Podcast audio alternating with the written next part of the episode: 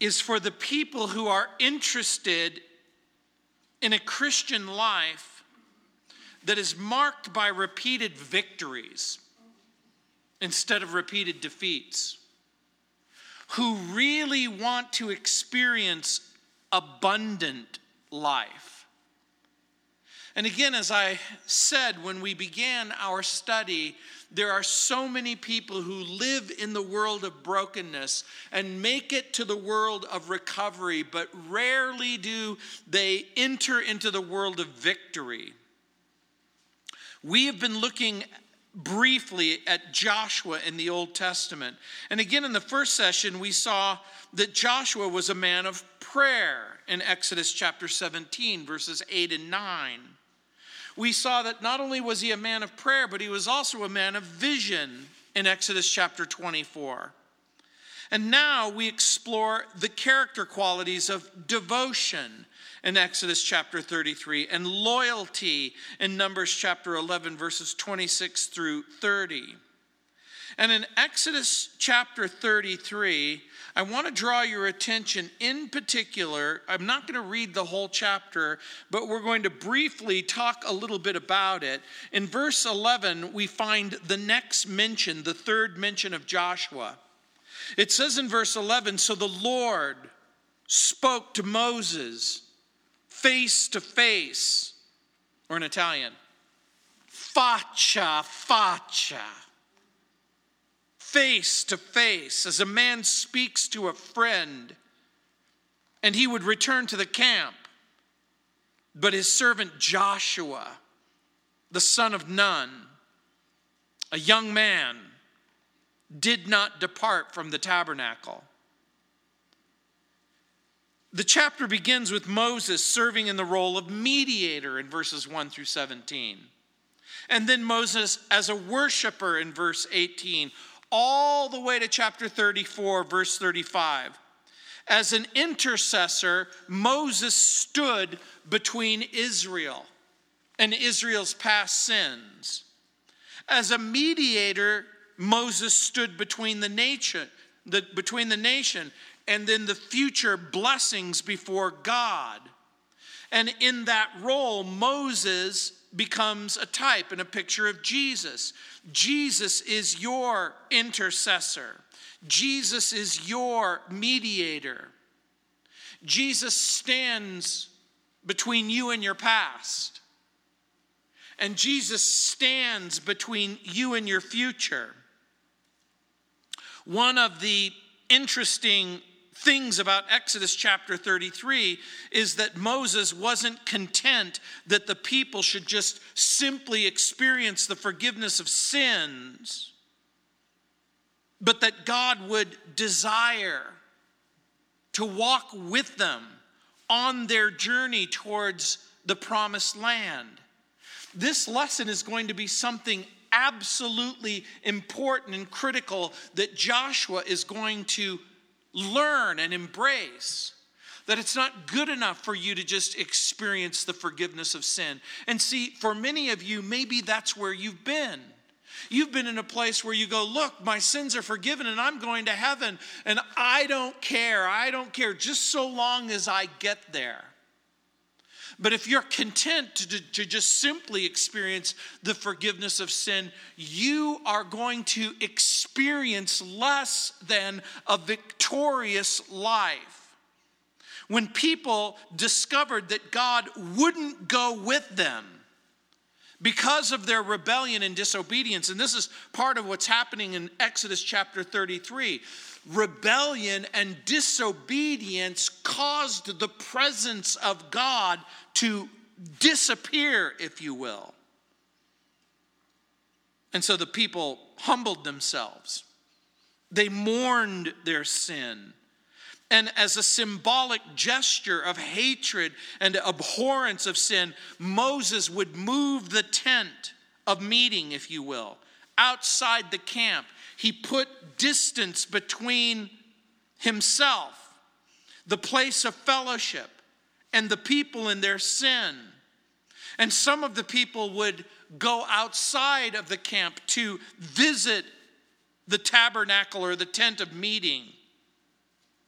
It was J. Oswald Sanders who said, Every one of us is as close to God as he is chosen to be. And I think that that's exactly right. And so when people say to me, I feel like God is gone, my immediate answer is, He didn't go away. He didn't move. God hasn't abandoned you or disappeared. I think Sanders is right. Every one of us is as close to God as He's chosen to be. So Joshua continues his training for service and leadership. And in this section, we see Joshua's growing devotion to the Lord, Joshua's serving in the tent. And by the way, this tent isn't the tabernacle in the wilderness because that tabernacle has yet to be built. This tent was the place where God met with Moses and shared his plans with Moses. You can find that in Numbers chapter 22, verses 6 through 8, and Deuteronomy chapter 34, verse 10. But it begs a question. Moses had set aside a place, and Joshua had set aside a place to meet with God. Where do you go? To meet with God? Where do you go to find a place to experience His presence and experience sweet fellowship? Now remember, God Himself meets with Moses at the entrance of the tent of meeting, speaks to him as one face to face, it says in verse 11. Again, it's a picture of intimacy, it's a picture of fellowship. It's a picture of grace. Now, part of what's happening in this chapter is Moses is pleading. He's asking for God's grace to bless the people with his presence and to walk with them into the future. Now, again, this is what the intercessor and the mediator does. This is what Jesus does. This is what I try to do for you, and what the leaders of the church try to do for you. When you find yourself in difficulty or in, in problems or experiencing setbacks or deep depressive moments, when the presence of God and the experience of God or the stumbling that has taken place in your, in your life, it, it feels like God isn't walking with you into the future. And Moses prays. He prays to God for the presence of God and the grace of God and the favor of God. Now, this is important because it's the presence of God and the grace of God that makes Israel a nation that's different from every other nation in the world. And it's the presence of God and the grace of God in your life that makes you different from the unbeliever in the world. You see, there, there should be something different. If God has come into your life, if the Lord Jesus Christ has forgiven you, if he walks with you and speaks with you and talks with you and you've experienced his presence and it, it, it exper- you've experienced his grace, it sets you apart from every unbeliever. So again, look at the text in verse 11. So the Lord spoke to Moses face to face, as a man speaks to his friend. And he would return to the camp. That means he leaves the place of meeting, he walks back to the camp, but his servant, Joshua, the son of Nun, a young man, does not depart from the tabernacle. I want you to note several things. Joshua doesn't share all of Moses' privileges. The Bible doesn't say that anyone spoke to God face to face, except for Moses. Not everyone had the same privileges as Moses. But Joshua longed for the presence of the Lord in his life. He longed for the grace of God in his life. Joshua didn't base his decision on the advantages and the privileges of Moses, but rather on his own opportunities and his own privileges. And for some people, they might be thinking, you know what, if I was just in full time ministry, if I could just devote myself, if, if, if all I had to do was wake up in the morning so that I could pray and so that I could seek God and so that I could serve Him and so that I could talk with people, then I would have a different kind of a life. Well, guess what? That might not be the point of privilege in your life right now. But for Joshua, look what it says.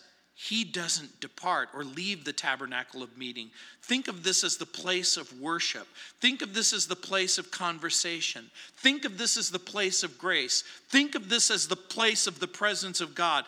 Joshua wants to be in the place of meeting God think in your mind not just church, not just coming to church on Sunday or coming to church on Wednesday, but, but again, think about your own life and ask and answer the question do you crave fellowship? Not just simply with the Lord, but that's going to be part of it. But do you crave fellowship with one another? Do you long for the prayers of each other, for the presence of each other? in that work of mutual edification, mutual encouragement, mutual exhortation. Joshua wants to be, and when I read this, I think he comes to the place where he's experiencing God. For me, when I was a kid growing up, that was Calvary Chapel, Costa Mesa. It was the place where I got saved. When I got saved, I go to Calvary Chapel, Costa Mesa. I hear the gospel. I experience forgiveness of sins. I experience the grace of God and the presence of God. And maybe for some of you, the church is the place where you experience the presence of God and the grace of God, and you want to be here. You want to be here on Wednesdays. You are here on Wednesday. It isn't, Sunday's just not good enough for you. You want to be in a place of, of friendship and fellowship, experiencing the presence of God, experiencing the grace of God. How, like Mary in the New Testament, she wants to be with Jesus. She wants to sit at the feet of Jesus while Martha is busy serving. Mary is spending time in devotion to Jesus. And so, again, this is a type and a picture of Joshua devoted to the Lord. The servant leader wants to spend time in devotion to the Lord. Like the woman in Proverbs 31, many of you are familiar with that passage of Scripture. In Proverbs 31, we see a picture of a person who is trustworthy. In Proverbs 31 11, it says that, that she safe that he safely trusts in her in verse 11. Her diligence, she works willingly in verses 13 through 15, and then 19 and 22. Her thoughtfulness in verse 16, her helpfulness in verse 20, her influence and wisdom in verse 28 and 29. And, and what does the future hold for the Proverbs 31 woman? She rejoices when it in the future. It says, She shall rejoice in time to come in verse 25. In other words, this is a woman who devotes herself to the person of God and the things of God.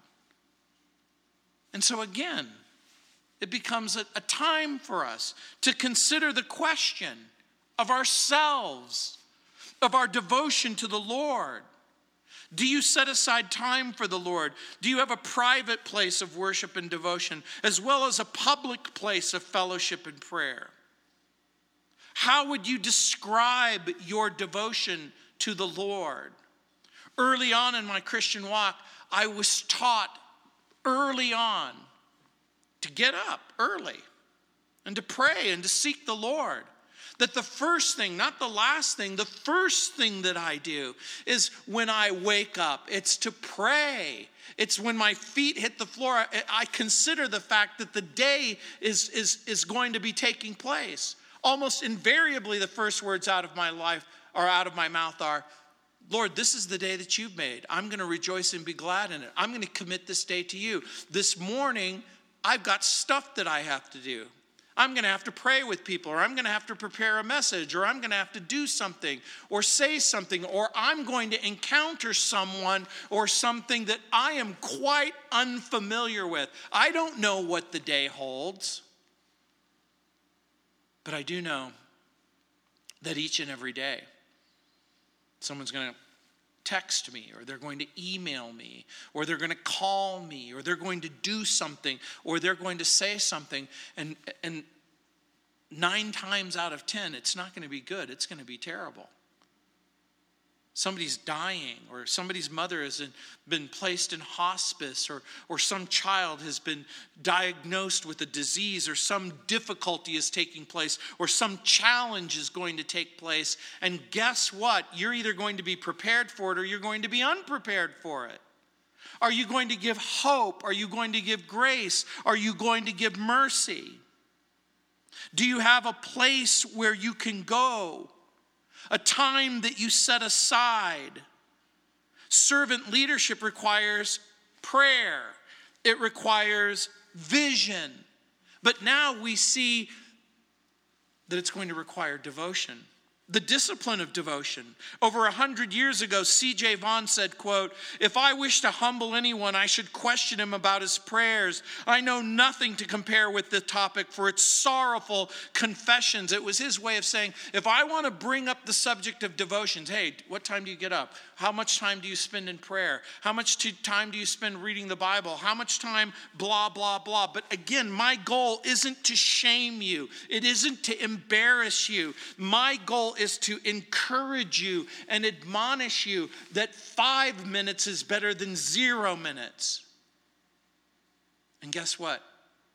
If you spend five minutes, I guarantee you there's going, you're going to grow into 10 minutes and 10 minutes is going to become 15 minutes and 15 minutes is going to become 20 minutes because as you open up your bible as you pray as you begin to pray and think about your day and then you begin to think about all that is is is, is happening in our country when you think about the, the the incredible collapse of leadership in our country when you think about the upcoming election and then when you think about your wife your husband your children your grandchildren when you think about the people that you love and that you care about and that you're going to walk with throughout the day. And when it's been brought to your attention, people in need and people who need help and hope, someone's going to say to you, I don't want to pray. And I don't want to read my Bible. And I don't want to go on. And you're going to need to be able to say, I get it that you don't want to pray, and I get it that you don't want to read your Bible, and I get it that you don't want to go on. So, guess what? I'm going to pray for you. And I'm going to continue to search the scriptures for you and remind you that God is good and He's compassionate and He's loving and He is caring. Passionate prayer and a real vision of God will cultivate a deep desire on the part of the individual to vote to devote himself or herself to the things of God and then the people of God in order to discern the will of God passionate prayer and a vision will be the thing that precedes a life of devotion and it will become a permanent part of your life. J. Oswald Sanders wrote, quote, "The real qualities of leadership are to be found in those who are willing to suffer for the sake of objectives great enough to demand their wholehearted obedience." There's going to come a time in your life where something will happen that's going to require your attention, your concentration, your undivided mission. And so, again, it begs yet another question What is it that occupies your attention, your affection, your devotion? Devotions include things like personal prayer and Bible reading. But the way that I want to help you understand is to go back in time for just a little bit. We live in an age where almost, I'll bet you everyone in this room has a smartphone. And you have more information and computing capability on your smartphone than all of the computers that existed in the world in order to put a person on the moon. I grew up in a world not of digital photography. Some of you, do you actually remember old fashioned photography where you would take a picture and you would have film and you would have to take it into a dark room and they had a thing called exposure? You had to expose your film in a dark room. Well, that's what devotion is really like. Uh, imagine that you're with Jesus and you expose yourself to Jesus. You expose yourself to the things of God and the Word of God. And like photographic paper, Jesus is the light that exposes us. And so, again, you put that blank sheet out, and five minutes, an image starts to form in the paper. And then 10 minutes, and you get to see more and more details. For any of you who are interested, interested in photography, imagine that there comes a point where the picture is complete 10 minutes, 15 minutes, an hour, a day, a week. And in devotion, you become like him. Or at least that's the goal. We want to be like Jesus.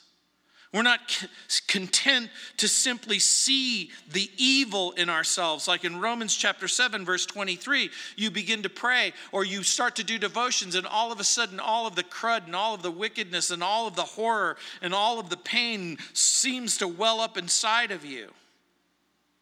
But guess what? With devotion, you begin not simply to look at yourself, but you begin to look at Jesus you see his worth, you see his majesty, you see his work in Hebrews chapter 2, verse 9.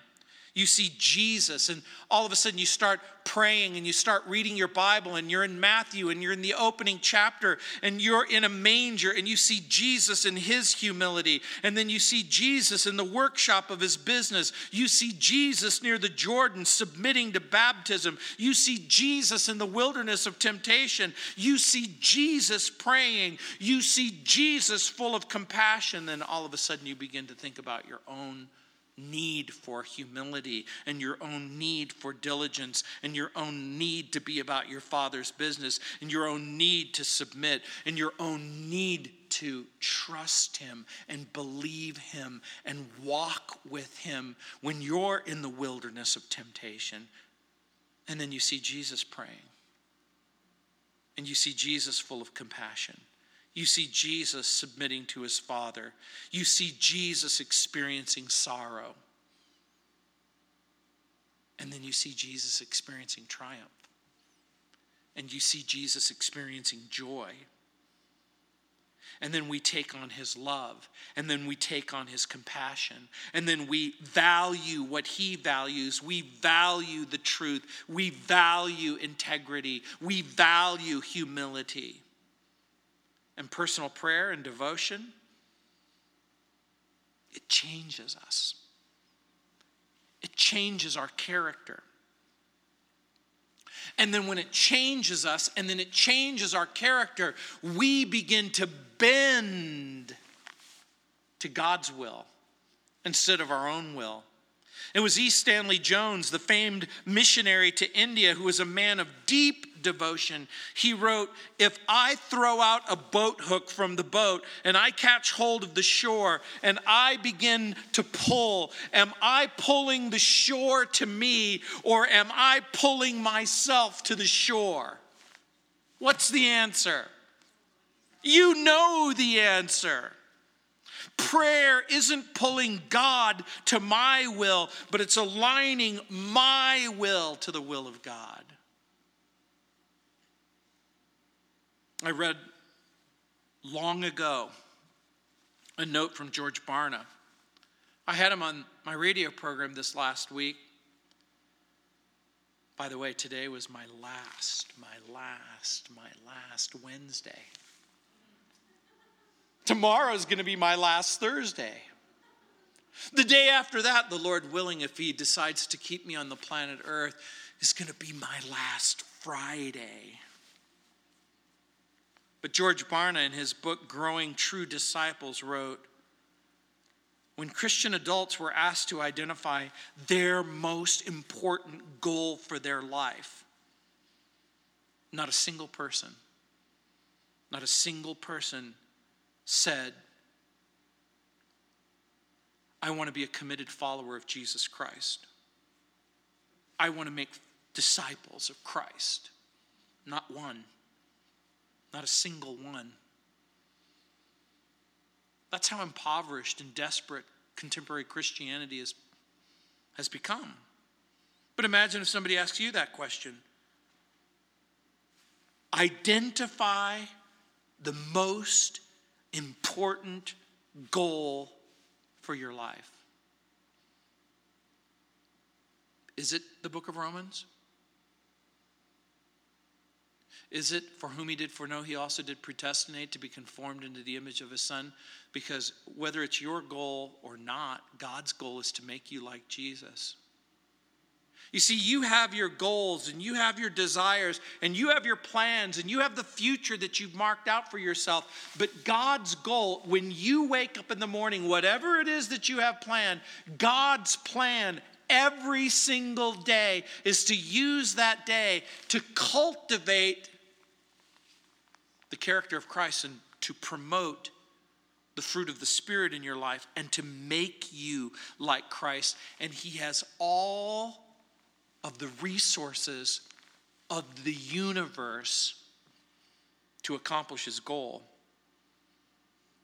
Paul wrote in Philippians 1:21 For me to live is Christ he understood that life centered around what it means to know him and to love him and to serve him. The famous pastor of moody church long ago h.a ironside said quote no one ever lost out by excessive devotion to christ. He was the pastor of the church in the 30s before jesus freaks became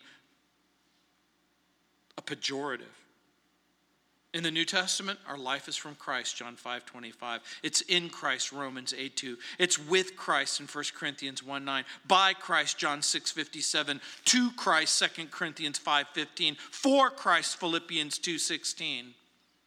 Jesus Christ living in the believer is the secret of all things. This is why Paul could write confidently in Galatians 2:20, I've been crucified with Christ. It's no longer I who live, but Christ lives in me. And the life I now live in the flesh, I live by faith in the Son of God who loved me and gave himself for me. Devotion to the Lord is for the purpose of knowing him for experiencing his presence, provoking maturation. We depend on the Lord and believe that the Holy Spirit is at work in our life. This is why Peter wrote in 2 Peter chapter 1 verse 3, his divine power has given us everything we need for life and godliness through our knowledge of him who called us by his own glory and goodness. For this very reason, make every effort to add to your faith goodness Imagine you say, I have faith. Paul, Peter says, add to your faith goodness. Okay, I have faith in goodness. Okay, add to that knowledge. Well, I have faith in goodness and knowledge. Add to that self control. Add to that perseverance. Add to that godliness.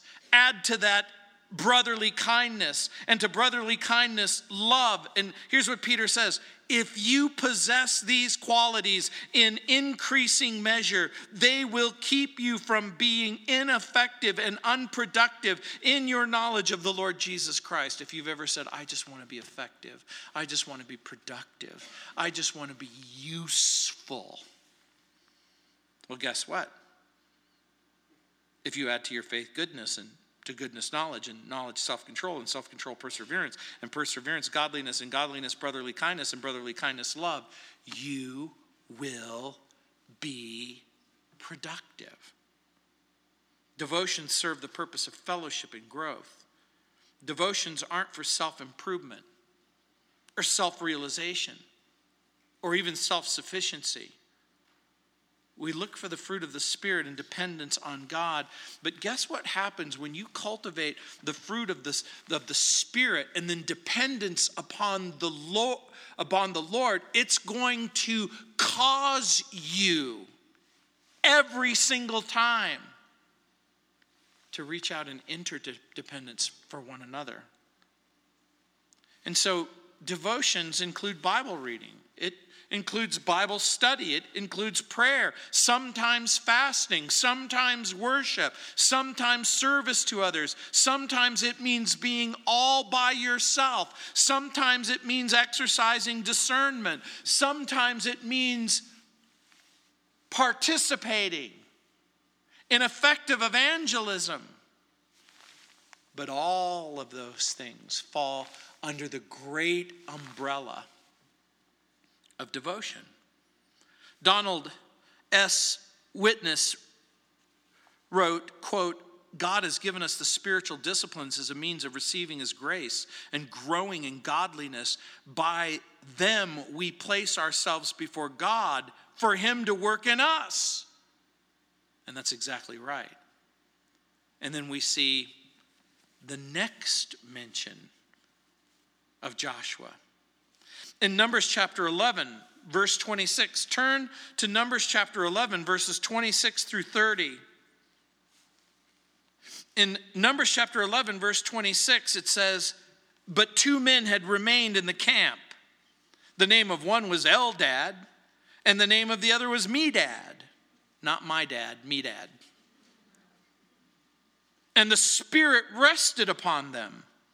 Now they were among those listed, but who had not gone out to the tabernacle. Yet they prophesied in the camp. And a young man ran and told Moses and said, Eldad and Medad are prophesying in the camp. So Joshua, oh, here's the next mention. So Joshua, the son of Nun, Moses' assistant, one of his choice men, answered and said, Moses, my Lord, forbid them. Then Moses said to him, I'm, I, I can almost guarantee you, I, it's not in the text, but I see it there. And Moses said to him with a great big smile on his face, Are you zealous for my sake? Oh, that all the Lord's people were prophets, and that the Lord would put his spirit upon them. And Moses returned to the camp, both he and the elders of Israel. Here's the fourth mention of Joshua in the books of Moses Joshua, the son of Nun. This is the second time we've seen that. Who was, the, who was Nun? We find that in Numbers 13 he was from the tribe of Ephraim. Ephraim. You'll remember that Joseph gave birth to two sons in Egypt in captivity. Joshua was a direct descendant of Joseph. While Joshua is serving as Moses' assistant, he gets some unsettling news. Eldad and Medad are prophesying. And when you see that, read telling the truth or read preaching. They're preaching, they're prophesying in the camp.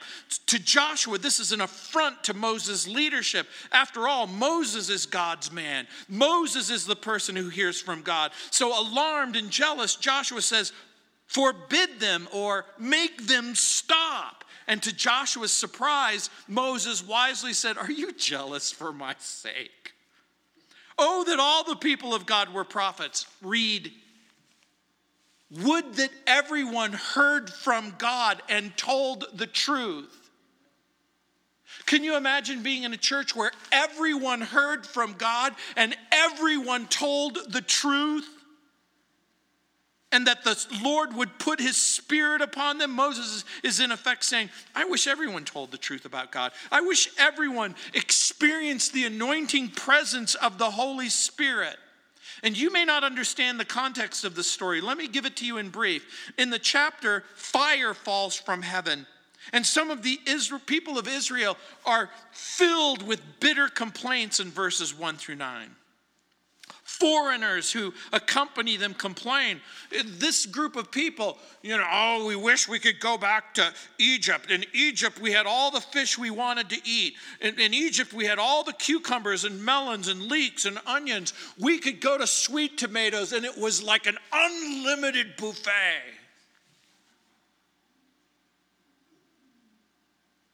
This is like people today.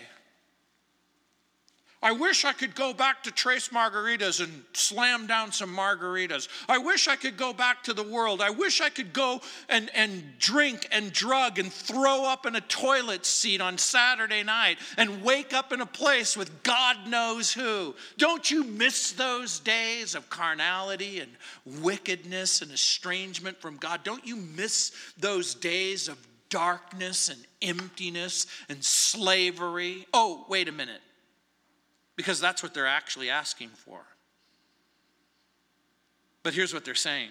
But now our appetites are gone. We don't have anything to eat than this miserable manna that falls from heaven every day. God sends quail to eat. In despair, Moses tells God, I'm so sick of these people. Do you know what Moses says? He says, I'm so tired of leading a sinful and rebellious people. Lord, this is too big of a job. So here's what I'd like you to do I'd like you to kill me. See, you laugh, but you get it. Lord, what you've asked me to do, I can't do it.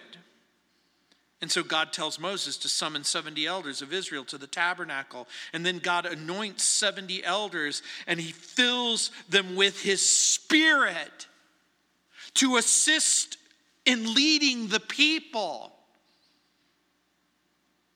And this is exactly what God wants to do in our church. He wants to help me and help the other leaders of our church by filling you with the Spirit, giving you the tools to tell the truth and to pray with people and minister to people and encourage one another. By the way, God anoints the 70 elders with his spirit. The leaders prophesy. And by the way, this is the only time in the Old Testament, uh, excuse me, in the books of Moses where this happens. It doesn't happen before or again. Two of the elders, Eldad and Medad, were absent when they all met, but they began to prophesy in the camp. And thank God Moses was there for Joshua. Do you remember? Do you remember what was happening? in the New Testament when the disciples were upset because someone not in their immediate fellowship was casting out G- demons in Jesus' name in Luke 9 49 and Mark 9 38. Jesus, there's somebody, and he doesn't go to our church. He's not in our fellowship. He hasn't gone through the leadership training. And he's casting out demons in your name, and we don't even know who he is. And do you remember Jesus' response? Do not forbid him, for no one who works a miracle in my name can soon afterwards speak evil of me, for he who is not against us is on our side. Whoever gives you a cup of water to drink in my name because you belong to Christ, assuredly I say to you, he will by no means lose his reward. Hey, you know what? Someone has a Bible study and it's not you, Gino. Hey, they're listening to tapes and they're not your tapes.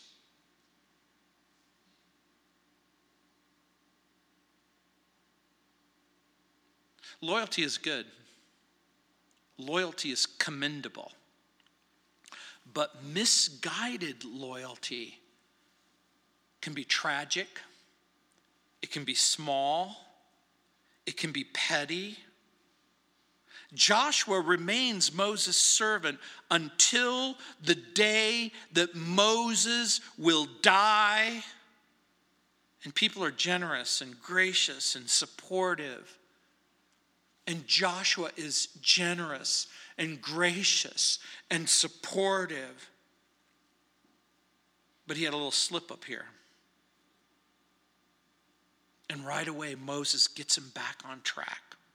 William L. Sullivan said, quote, loyalty is so fierce and contagious an energy that it's safe only when the object of it something that we can love or worship when, when we are alone. In other words, it was his way of saying, you need to be careful what you expend all of your loyalty and energy. Now, now think about this for just a moment.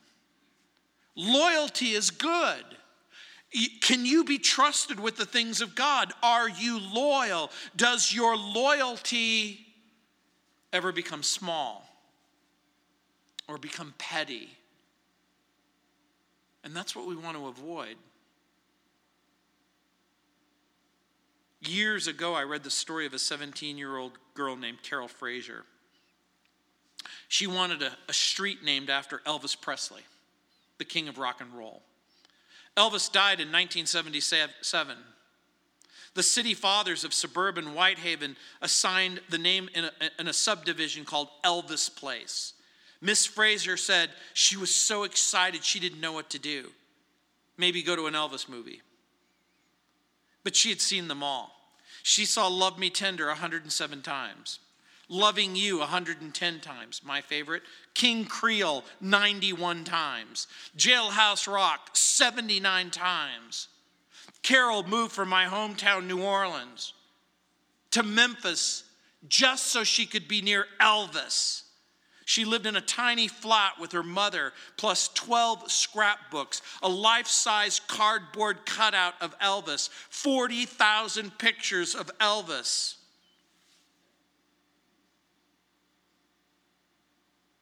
You know why I'm telling you this? This girl knows what it means to be loyal.